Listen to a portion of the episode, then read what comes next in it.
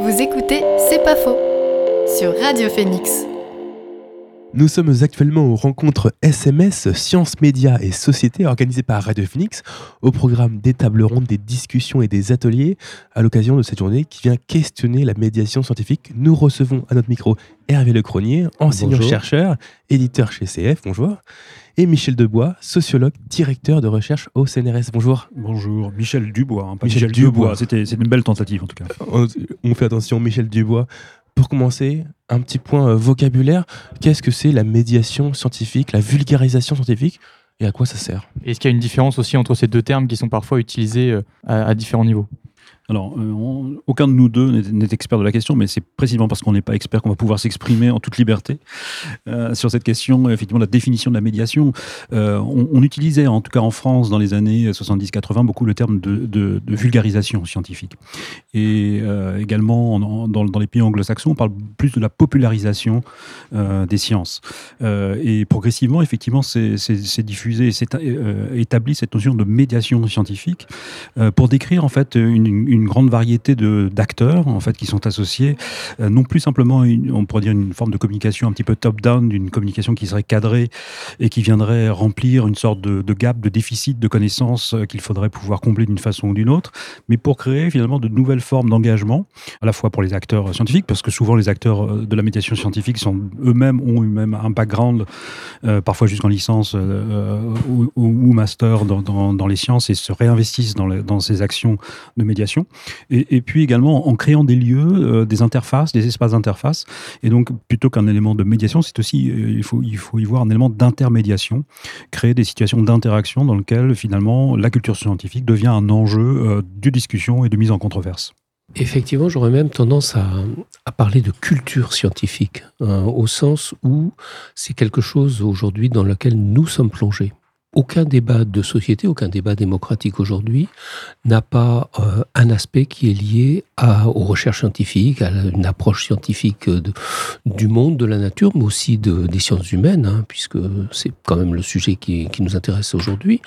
Euh, donc, de ce point de vue-là, c'est comment est-ce qu'on va faire en sorte qu'on ne sacralise pas le scientifique, parce qu'en plus c'est toujours un homme, vous savez, et, qui, aurait raison contre euh, la société, contre ceux qui ont des opinions tout simplement, et que lui serait le seul détenteur de la raison, et en même temps qu'on comprenne pourquoi la manière dont il travaille lui donne euh, la capacité à parler à la société. Sa manière de d'avoir de réflexivité, c'est-à-dire de se poser des questions sur lui, qu'est-ce qu'il fait, pourquoi il est là, pourquoi il, pourquoi il réfléchit à ce sujet-là avant même de savoir si c'est intéressant, pourquoi il le fait. Et donc, ça va lui donner une, approche de son propre travail. Et donc, cette, compréhension de comment et pourquoi un scientifique va faire du travail va permettre à la société d'avoir un, nouveau regard sur la place de ce qui est scientifique et en fait de ce qui est un consensus scientifique. Si on, si on regarde les événements récents, notamment euh, ce qui s'est passé avec l'épidémie du Covid, c'est qu'on a eu affaire à des invectives scientifiques, à des, des chercheurs qui se mettaient d'un seul coup à, à insulter le reste de, de, la population en laissant des traces assez profondes dans la société. Donc là, on a euh, quelque chose auquel il nous faut réfléchir, c'est pourquoi un chercheur peut dire quelque chose? Voilà, je ne sais pas si tu, si tu apprécies ce... Oui, enfin, je, pense que le, effectivement la situation de crise, les situations d'urgence sont, sont, souvent des moments un petit peu de, moments réflexifs. C'est-à-dire à la fois il faut être dans l'urgence, être dans l'action, et puis immédiatement après l'action se pose la question est-ce qu'on a agi correctement? Et est-ce qu'on a finalement euh, euh, produit les effets attendus par rapport à ce qui étaient les objectifs euh, initiaux?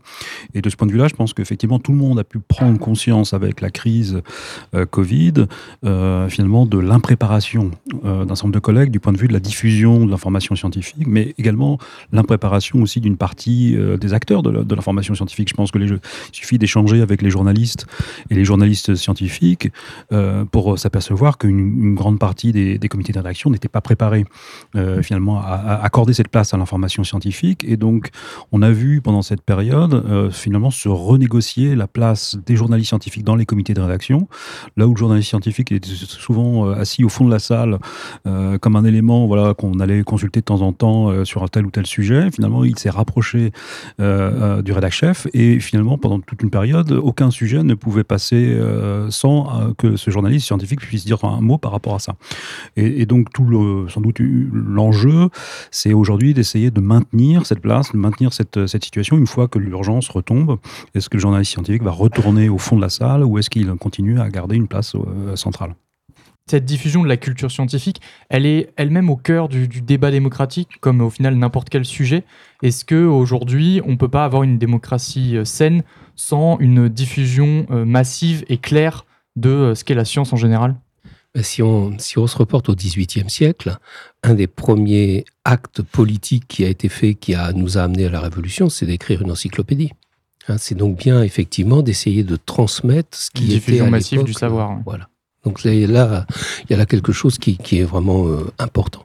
Oui, il y a à l'évidence un, un rapport compliqué, on, dit, on va dire, entre, le, entre les dimensions de, de la science et du politique.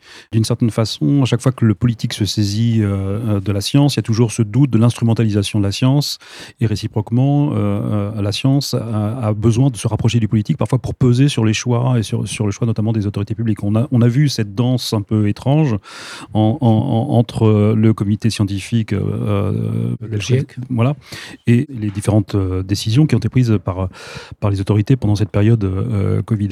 Donc euh, je dirais que ces liens sciences-politiques sont toujours compliqués, mais qu'à chaque fois que finalement le politique se saisit de la des enjeux de culture scientifique, il euh, définit bien finalement une condition, du moins un objectif général qui est de participer à, la production d'une sorte de citoyen qui serait un citoyen éclairé, fondé en raison quelque part sur, sur, sur ses choix et qui puisse donner, là encore, une opinion ou un avis qui soit pas simplement arbitraire, fondé sur les rationalités, les sentiments, les émotions, mais qui soient fondées en, raison et sur la base donc d'informations qui soient des informations fiables.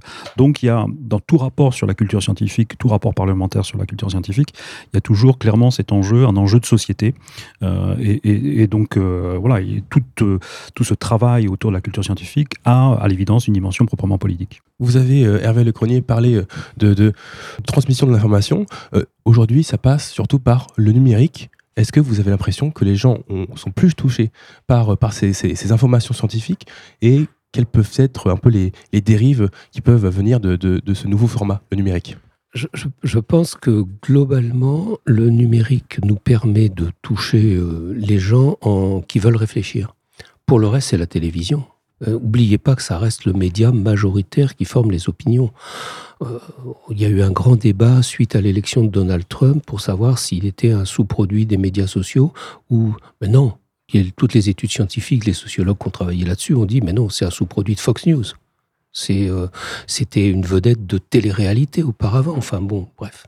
Aujourd'hui, il y a tendance à dire dès qu'il y a un problème, c'est la faute aux réseaux sociaux. Bah non, c'est pas si simple que ça. Après, pour des gens qui veulent s'informer vraiment, c'est fabuleux. C'est fabuleux d'avoir accès aux articles scientifiques, d'avoir accès à des tas de présentations, etc. Ce qui nous manque peut-être, c'est la culture scientifique, c'est-à-dire celle qui va nous permettre, parmi l'ensemble de ces informations, d'être capable de, se faire une opinion. D'autant que on apprend la science à l'école très souvent comme une vérité qui existe déjà et qui nous tombe dessus.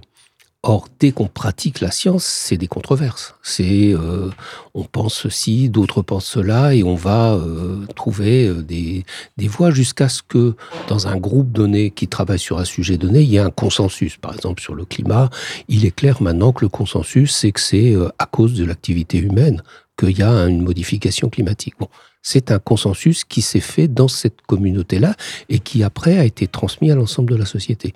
Mais pendant tout un temps, rappelez-vous quand même, nous avons eu un ministre de la Recherche qui était un climato-sceptique. Donc voilà, pendant tout un temps, c'était de l'ordre de la controverse. Donc, euh, il, nous faut apprendre que la controverse est nécessaire, mais qu'en même temps, cette controverse doit être pilotée par un désir d'en sortir. C'est un désir de trouver quel est le consensus euh, réel. Et le consensus réel, c'est pas un consensus préalable, qui est, la manière dont le politique souvent voit le consensus le politique, quelle que soit d'ailleurs euh, son orientation politique, pense que c'est autour de lui que doit se faire le consensus. Parce qu'il a été élu, parce qu'il est président, parce qu'il est ceci, parce qu'il est cela. C'est jamais aussi simple, aussi simple que ça, surtout pour, pour un sociologue comme, comme Michel. Oui, je, te rejoins totalement euh, sur, sur, sur ce point de, de, de conserver à l'esprit cet écosystème des médias. C'est-à-dire qu'on on se focalise beaucoup sur euh, euh, les réseaux, mais les réseaux sont simplement un élément parmi d'autres.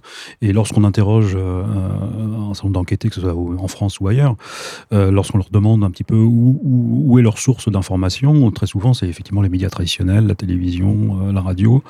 alors après, il y a aussi la consultation des moteurs de recherche euh, Google Actualité, regardé une capsule vidéo sur YouTube. Et, donc, il faut avoir en tête toute cette diversification. Après, sur, sur la question, je pense, de, de la numérisation, c'est-à-dire l'ère numérique, la science à l'ère numérique, elle va de pair également avec euh, une sorte d'éthique de la science ouverte. C'est-à-dire que très souvent, il y a cette idée que la numérisation des savoirs rend accessible, ouvre euh, finalement des catalogues qui étaient inaccessibles, des bibliothèques qui étaient inaccessibles, et finalement, c'est à portée de clic. Le problème, c'est bien sûr, c'est que c'est une illusion qu'on pourrait dire qui peut avoir une dimension productive jusqu'à un certain stade, mais il est un petit peu naïf d'imaginer que parce que les savoirs sont à portée de clic, ils soient réellement accessibles en réalité et compréhensibles pour, euh, euh, l'ensemble de, la population. Donc il y a tout ce travail finalement, pas simplement d'ouvrir euh, les accès, les accès numériques, mais il faut aussi accompagner ces ouvertures avec tout un travail d'explication, parce que bien entendu, personne n'est capable de lire tel ou tel article comme ça, comme s'il ne peut pas s'improviser biologiste, il ne peut pas s'improviser physicien. Tous ces savoirs sont accessibles, mais ça ne veut pas dire nécessairement qu'ils soient compréhensibles en tant que tel. Oui, mais le fait qu'il soit accessible est quand même un progrès absolument extraordinaire. Déjà, il faut partir de ça. Ensuite, euh, il y, a, un mythe dans la structure même, dans la, construction même euh, des réseaux numériques. C'est le mythe de l'individu qui accède à l'information. La réalité, non, c'est des groupes qui accèdent à l'information et qui le retransmettent à des individus, cette fameuse médiation dont vous avez parlé au début.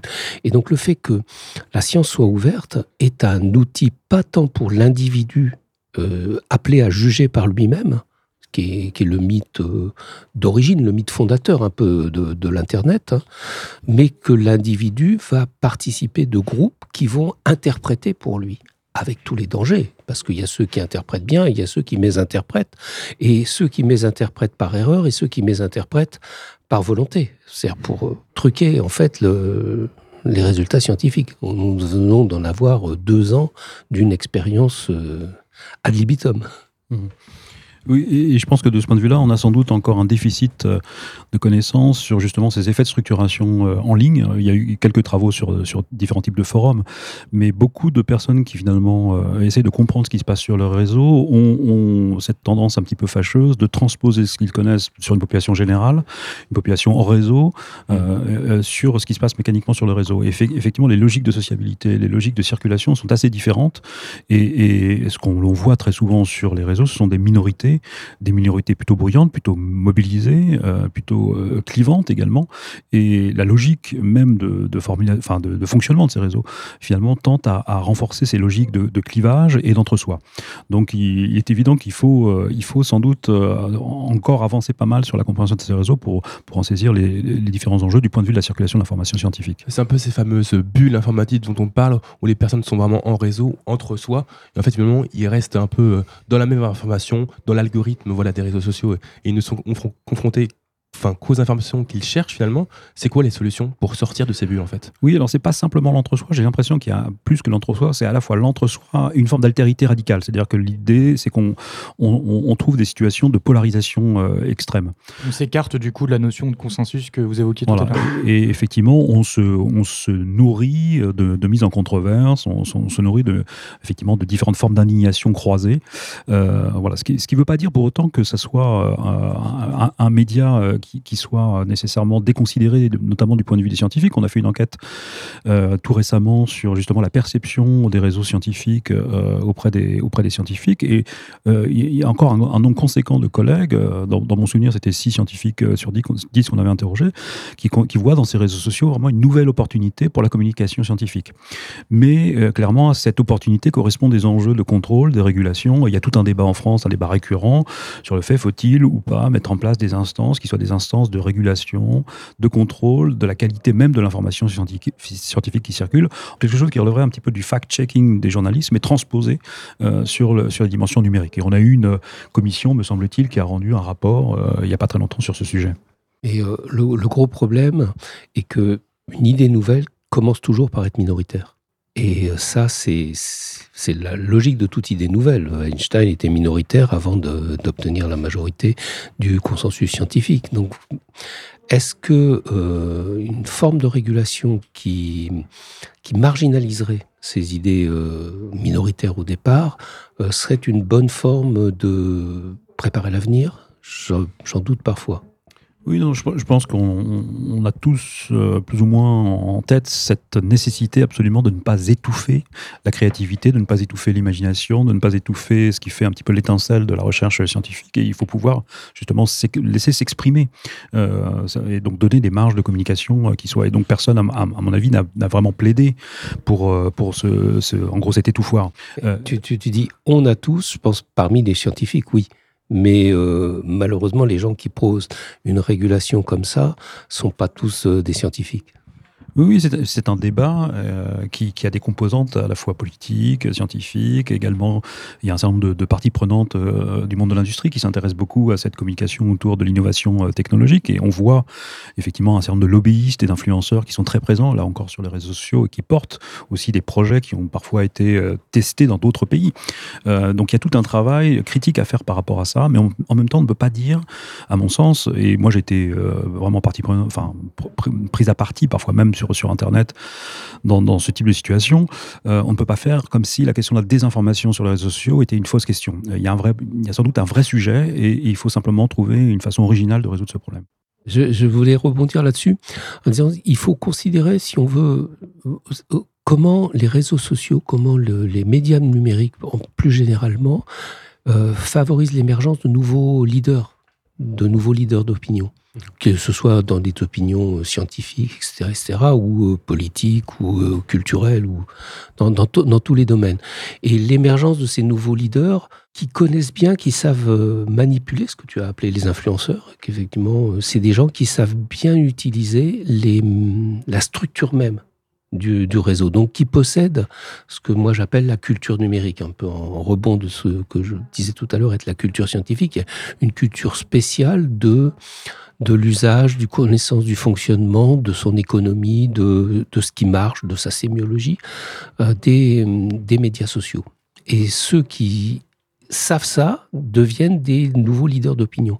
Le problème, c'est qu'il est plus facile sur ces réseaux-là d'être un leader d'opinion quand on a des idées très tranchées, qu'on dit que ces idées sont contraires à la société, on vous étouffe, on vous empêche de parler, on vous censure, etc. Ça, ça marche à tous les coups. Et, euh, et donc, on a, on a une difficulté à faire émerger, en fait, dans le cadre de ces nouveaux leaders, de ces nouveaux influenceurs, des gens qui par ailleurs seraient des scientifiques ou des gens des démocrates ou des gens qui, etc., etc. Euh, une espèce de d'autres quand on regarde la presse, quand on regarde euh, tous les autres médias, il y a des médias de droite et des médias de gauche, il y a des journalistes de droite et des journalistes de gauche. on le sait, quelque part, on a des, points de repère sur leur, position. Euh, sur les médias sociaux, on a tendance à tout uniformiser derrière justement ces, nouveaux types de leaders. Et peut-être qu'il nous faut prendre en compte euh, cette réalité dans la formation universitaire, de manière à pouvoir créer des, des nouveaux leaders qui apportent un point de vue réfléchi, critique, euh, démocratique, etc. Avant de continuer, on vous propose une pause musicale. On écoute Lomélie et son titre Interrupter sur Radio Phoenix.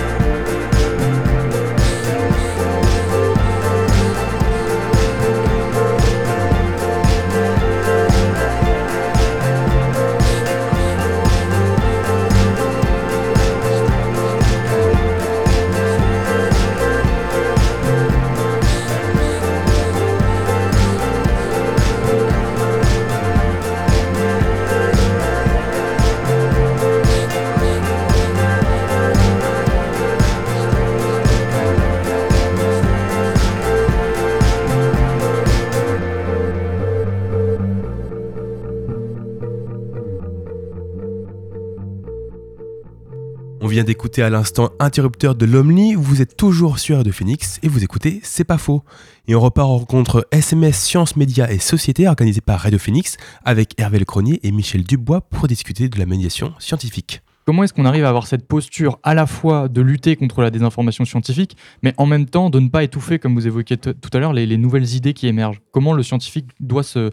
Quelle posture doit-il adopter euh, pour, pour être euh, à une bonne frontière, entre guillemets Oui, alors je ne sais pas si c'est le scientifique euh, qui, qui, va se saisir de cette question, mais en tout cas, c'est une question qui doit être euh, saisie par les institutions, par les établissements de recherche. C'est-à-dire qu'il y a une réflexion, me semble-t-il, qui, qui, a démarré maintenant depuis un petit bout de temps sur la façon de, de, de, transformer les modes de communication de l'institution scientifique, parfois même dans en situation d'urgence, de, de, pouvoir repenser également les conditions de communication en situation d'urgence.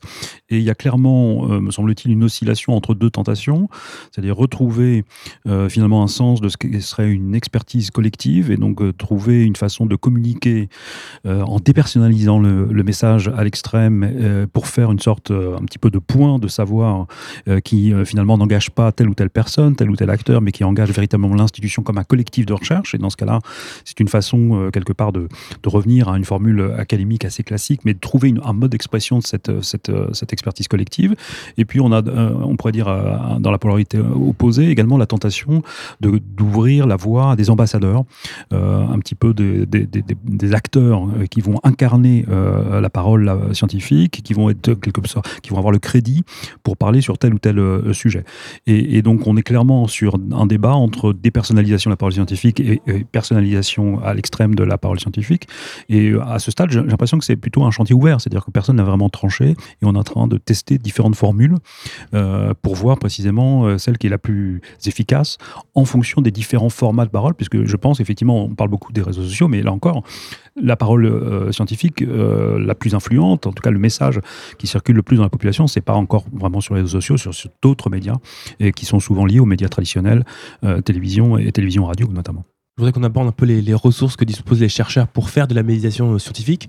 Est-ce que les scientifiques sont actuellement assez armés pour faire de la médiation, de leur recherche et de leurs connaissances comme toujours, les questions de médiation, c'est une question de personnalité aussi. Donc, euh, les scientifiques, c'est un terme beaucoup trop général. Il y a des, des gens. Tout le monde n'a sont... pas forcément envie d'en faire, c'est ça? Ah, il, y a, il y a une question d'envie, puis il y a une question de, de style de personne. Euh, il y a des gens qui ont plus de mal à parler, par exemple, et qui s'expriment beaucoup mieux par écrit. Il y a des gens qui ne veulent pas apparaître comme étant euh, des opinions. Il y, a, parmi la recherche cette idée de la neutralité axiologique, qui sait qu'on aurait des chercheurs qui n'auraient pas d'opinion. Bon, moi, je n'y crois pas trop. Je pense que le, le, collectif de recherche finit par créer un consensus qui, lui, est au-delà des opinions. Mais chaque chercheur individuel, non. En tout cas, il doit avoir une réflexivité sur qu'est-ce qui, dans ce qu'il découvre, dans ce qu'il voit, dans ce qu'il observe, dans ce qu'il analyse, dans ce qu'il écrit, euh, tient de son opinion ou tient de, euh, bah, de ce qu'il a pu réellement voir, observer, décrire, etc., que ce soit en sciences de la nature ou en, sciences humaines. Donc ça, c'est ce travail de réflexivité. Je pense que un des moyens, c'est dès l'entrée à la fac, tout le long de la formation euh, universitaire, d'avoir euh, des, des, cours de, euh, je dirais, d'épistémologie, le, le, fonctionnement de la science lui-même, de déontologie et de droit. Je pense que ça, c'est vraiment quelque chose d'indispensable. Dans mon domaine en informatique, je m'aperçois qu'on a des gens qui sont des sysadmins, et un sysadmin, il a un pouvoir absolument énorme. Sur, Vous entendez quoi par sysadmin? C'est celui qui gère euh, les machines. Donc derrière, il a un accès qu'on dit racine, un accès route, et avec ça, il peut aller regarder tout ce que fait tout le monde sur une machine. Et ben, ces six admins-là n'ont jamais eu de cours de déontologie, de droit, de... Donc euh, ça va si tant qu'on a affaire à des gens euh, honnêtes, euh, humains, qui ont juste une, une position technique, etc. C'est bon. Mais voilà, euh, c'est quand même, à mon sens, assez ennuyeux. On a des grands chercheurs qui ont passé l'immense majorité de leur carrière sans avoir euh, d'épistémologie et qui vont souvent, quand ils deviennent plus âgés, se pencher sur les questions euh, d'épistémologie de leur propre discipline ou plus généralement. Et il y a là, je crois, une, quelque chose qui participerait de cette culture scientifique dont je parlais tout à l'heure, qui serait que tout au long de la carrière universitaire, quel que soit le, domaine dans lequel on exerce, un, cours transversal de déontologie, droit et épistémologie.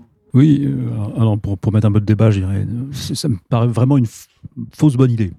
Euh, euh, pourquoi ce serait une fausse bonne idée? Parce que euh, on ferait venir comme de l'extérieur un peu des experts en surplomb qui vont nous dire un petit peu finalement la profondeur des enjeux qui sont associés à, la, communication scientifique, alors qu'il me semble que parfois il suffit même de créer simplement des conditions de débat internes dans les disciplines pour s'apercevoir que les acteurs, que les chercheurs eux-mêmes ont, ce travail, font ce travail réflexif.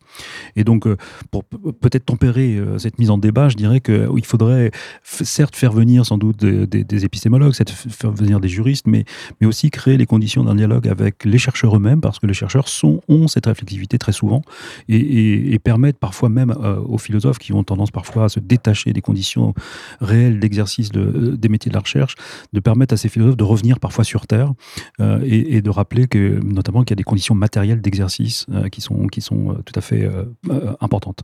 Et après, pour revenir sur le point de départ qui était euh, euh, finalement les, conditions euh, d'investissement, d'engagement des scientifiques vers le public, effectivement, il faut aussi rappeler que les scientifiques ne sont pas formés tout simplement pour ça. C'est-à-dire qu'à aucun moment, quand on est chercheur à l'INSERM ou au CNRS ou qu'on est enseignant-chercheur, me semble-t-il, on a dans son parcours, que ce soit un parcours doctoral, postdoctoral ou, en début de carrière, à un moment donné, une formation quelconque à la communication ou à la médiation scientifique.